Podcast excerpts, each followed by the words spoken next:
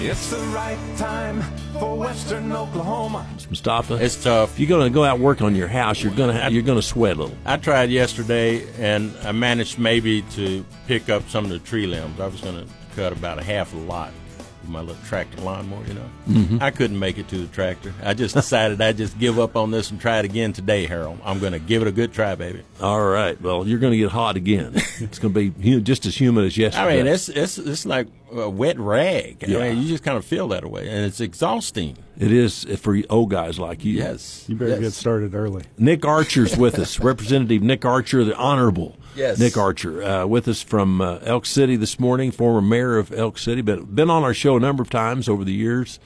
and he's he's uh, he's incredible. He's hit the ground running. Yeah, your first session, so you finished it. How do you feel about your first session of the legislature? I, I feel good, and thanks, guys, for having me. Like you said, it's always a pleasure to be here. So thank you very much for the invite. Uh, Um, we thank you for taking your time to come and visit with us. In person? yes. Well, it's it's always better to sit here and see your faces and shake your hands and, and just sit here. You don't have to worry about audio issues or anything like that. But the first session, uh, it was very busy, and so everybody kept saying while we were uh, going through the process of all the budgetary issues and things, because uh, I think maybe something that uh, the listeners may not understand is, you know, constitutionally, the, the really the only requirement that the that the House and the Senate has is to pass a balanced budget. So, uh, you know, all the policy issues make all the news, and those are the things that you hear about a lot. But um, ultimately, that's that's where all the chips fall is on the budget process, and so. Uh, they kept saying, "Well, this is just this is just different. This is different. Uh, we've never seen years like this. Members who've been there um, 10, 10 or more years." Um, and I'm thinking, "Well, this is all I know, uh, uh, so I don't have a baseline." So um, I think moving forward, it'll be. Uh, I think it was a good one to get in on and to to see uh, the process and how how contentious things can get at times, uh, but then also to see the real rewards that come out of um, you know making good investments in the state and those kinds of things. So, uh, what was your overall impression of uh, the process? I think it was it was interesting. So I, when I first got there, uh, probably the most interesting thing, you know, you, you have an idea that uh, the Speaker of the House is, you know, the captain of the ship. He's always at the helm. Um, and so I think I was most shocked that uh, that's that's generally not the case. Um, you know, there's there's somebody sitting in the chair who's taken that place uh, most of the time, and so uh, I think that was a, just a little eye opening to me um, because you don't really understand uh, until you spend a bunch of time in the building that. Uh, there's a lot of work that goes on outside of the floor, and and somebody has to to make sure that all of those balls are in motion and that kind of stuff. Um, overall, I think it was a it was a great year. We um, we put um, almost four billion dollars into K through 12 education, uh, which is about a 25 percent increase um, from the last year. Uh, we also put a, a big investment into higher ed, uh, which I believe was close to a 25 percent increase over the last budget year. Um, and then there were quite a few other things, um, public health and, and housing initiatives. Um, and then also something that you probably didn't get a lot of news or traction, um, the Legacy Capital Fund, which I think is important for the state to to kind of self finance a lot of projects. Um, you know, when they were talking about that, and we were trying to to figure out if that was the direction to go and to pass that bill, um, they were talking about uh, roughly 180 million dollars uh, in debt service that that we could, you know, given the projects that are on the books now, that we could avoid. Um, but I think I found most interesting that uh, almost 60 million dollars of that was interest and fees through these bonding companies. Um, that now that that legacy capital fund uh, effectively to self finance at zero percent um, gives the state the opportunity to to save that and to save the taxpayers' money. And so, um, I think there were a lot of a lot of really good things, and I really enjoyed it. And have got to experience uh, some of the other activities outside of that, uh, traveling with commerce, um, as well as the. Now you just got back from a big trip to Paris, and you said, "Well, that was a fun trip," but you spent a lot of time talking to people. Yeah. As part of that, because of the Air and Spaceport at uh, Burns Flat. Yes, sir. So uh, the governor and and myself and uh, three other members of the House or Senate uh, were able to attend that with the Department of Commerce. Um, as well as several uh, just private businesses uh, who attended from the state, whether they're in manufacturing or the MRO. Um, you know, something I learned this year, which I found very interesting, is that um, aerospace is the second largest industry in the state. It has surpassed agriculture, and so uh, most people think of Oklahoma as as oil and, and crops, and uh, that's really not the case anymore. Uh, with with the Tinker Air Force Base um, being the largest MRO facility in the world. What do you mean by MRO? You might explain. Uh, maintenance and repair facility. So that's where uh, there at Tinker, all of our United States forces. Um, planes, uh, whether they're big or small, uh, that's where they're getting repaired. And so, they're at Tinker, um, they employ over twenty six thousand people. Um, it's it's huge. It's one of the largest employers in the state.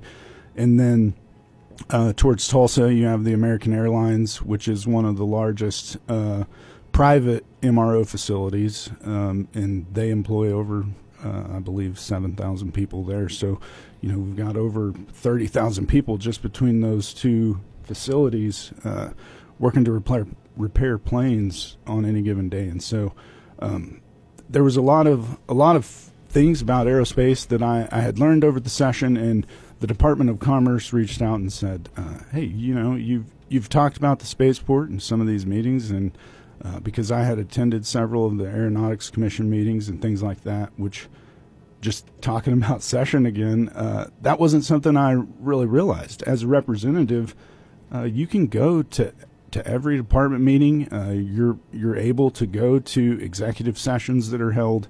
Um, and so I, I tried to make as many of those as I could uh, for various entities and and to just get a better understanding of, of how some of these entities work. So how how does the future? I mean, there there's been a lot of talk over the past. Uh, you know, I know I was frustrated during the legislative time because we had this facility and we were we were, we every year we had to defend the 600.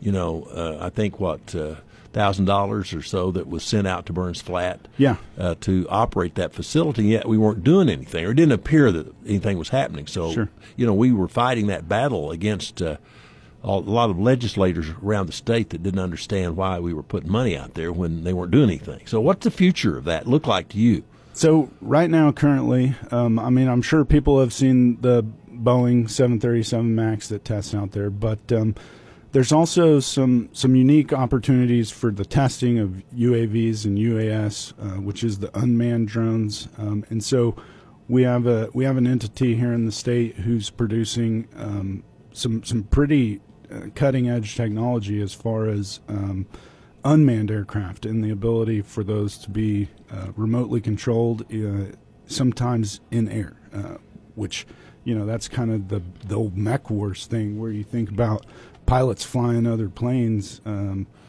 but they're starting to test some of that, and so a lot of our opportunities uh, are are related to testing and manufacturing of some of that. We also have the Premium Aerospace Center, which um, let, I believe in October, which was just before uh, I had taken office, that um, they're trying to also get into the refurbishing of planes, and I think that ultimately that their goal is to have uh, five hangars built out there. And so uh, when you think about that, when you think about the length of the run- runway, um, there's there's quite a few. I know Altus is working on um, some KC class uh, maintenance contracts that if those go through, um, you know there'll be some opportunities for uh, government contracts there as well. And so the legislature through ARPA and um, prep funds uh, allocated almost $32 million out there, which as as you said, from the six hundred thousand is uh, is a significant big increase. time. Yeah. Um, and a lot of that goes to technology. So they they don't like to call it radar anymore. It's avoidance and detection systems. Um, but that's really what we need to to be a leader in some of these testings. Um, if if you're talking about an unmanned aircraft, you can't just um, the current technology that's there for their avoidance and detection systems. Uh, some of that is requiring a chase plane, and the expense of a jet to to follow and chase uh, some of these unmanned is just it, it's cost prohibitive in a lot of instances. And so when we get that um, when we get that uh, avoidance and detection system updated and, and some of the updates to the aprons and hangars, uh, we should see we should see a lot more of those testing opportunities. We're going to take a break. Uh, you got a question? I do, and I'll- stand by. I'll ask when I keep, get back. Keep that on in, in, in the back of your mind Way back there. because don't let it go too far. You might lose it. Okay, Mustafa. We'll be back with more. Our guest on the program today, uh, Nick Archer, State Representative, District 55. If you're looking for specialized nursing care for a loved one, or if you're looking for an exceptional place to work, you will be pleased with Maple Lawn Manor's approach to care, compassion, and dedication. They offer physical, occupational, and speech therapy, as well as an open menu from their dietary department. Stop by and join us for a tour of our facility at 800 Arapahoe Street in Hydro. We have the highest facility ratings for care in the area, according to government sources. Maple Lawn Manor and Hydro. We celebrate life.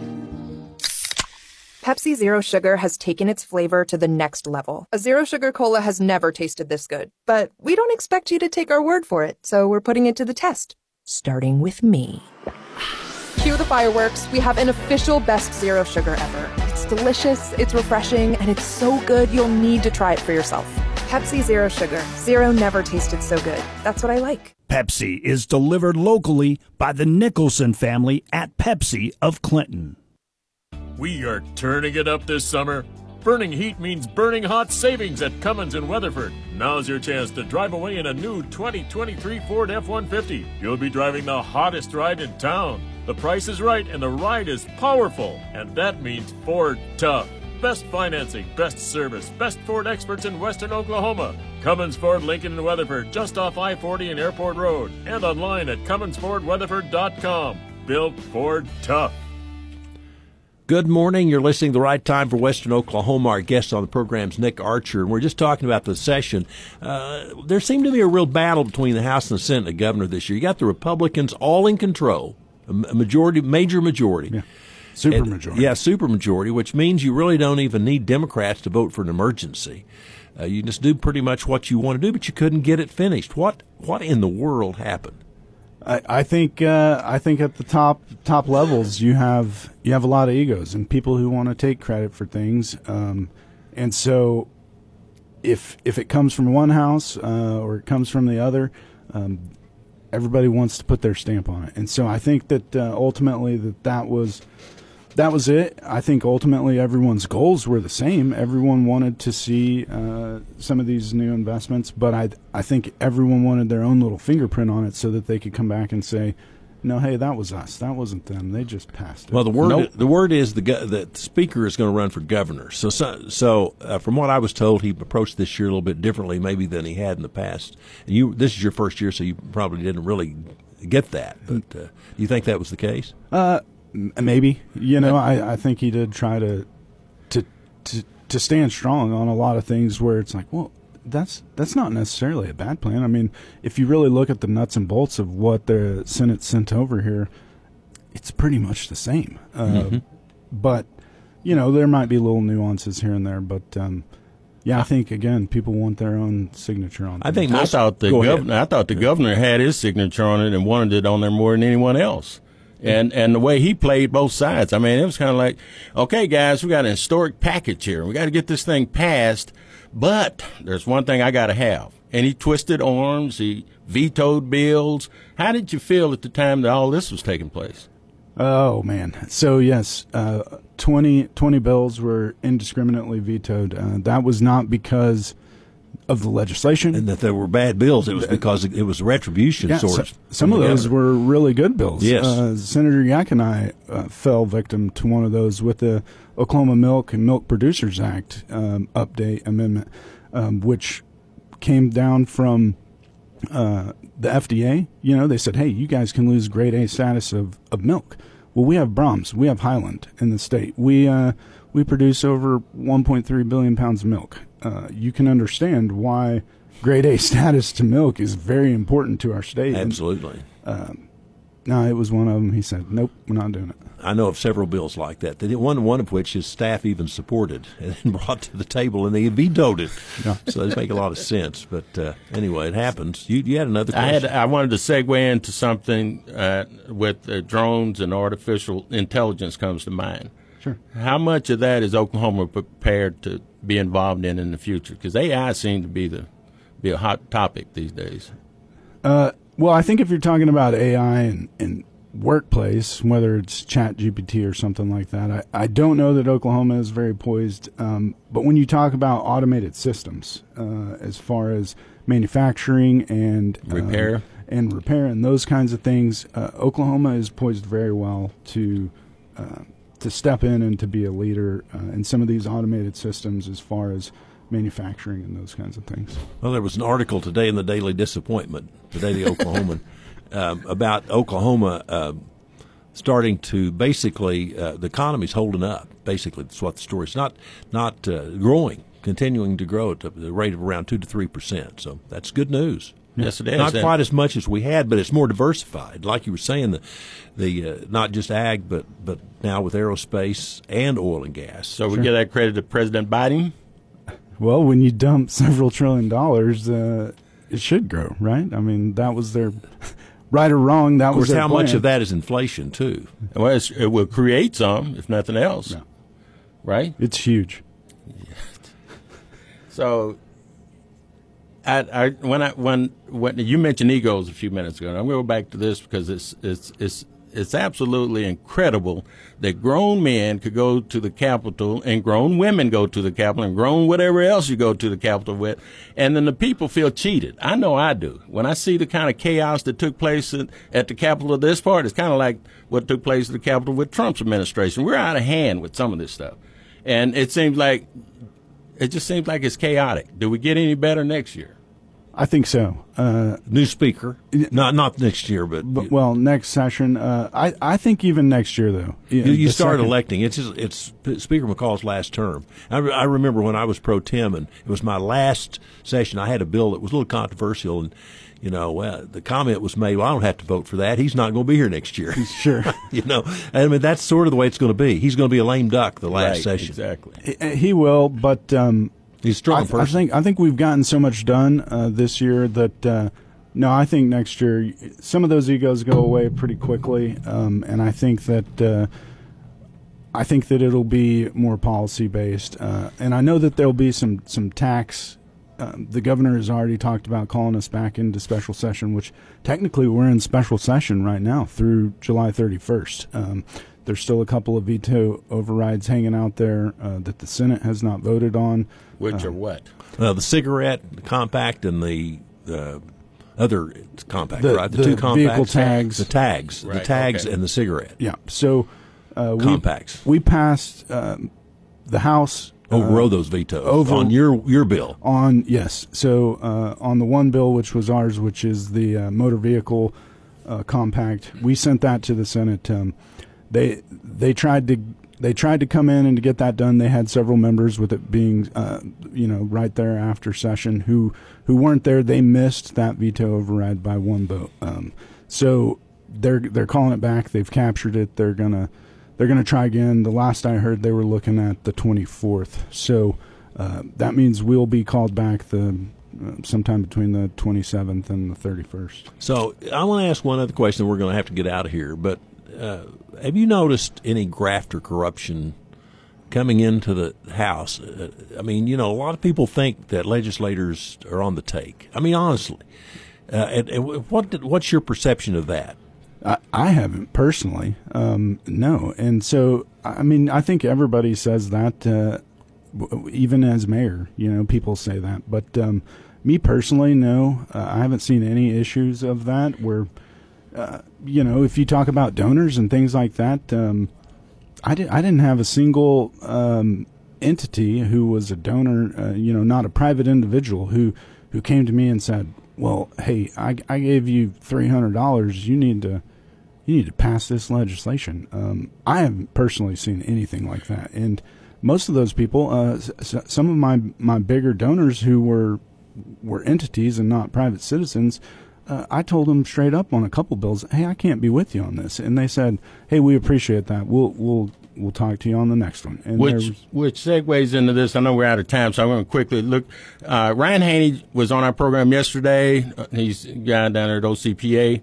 And one of the questions that uh, that comes to my mind is oversight and our incredible ability to ignore the importance of oversight before we initiate some of this other stuff. going. Cindy Byrd has an investigation going, at least an audit, not an investigation. Well, s- s- she's continuing though with an investigation. She did the audit. Now she's going to do an investigation on how some of the money from uh, ARPA was used, Right. and uh, as it concerns private school education.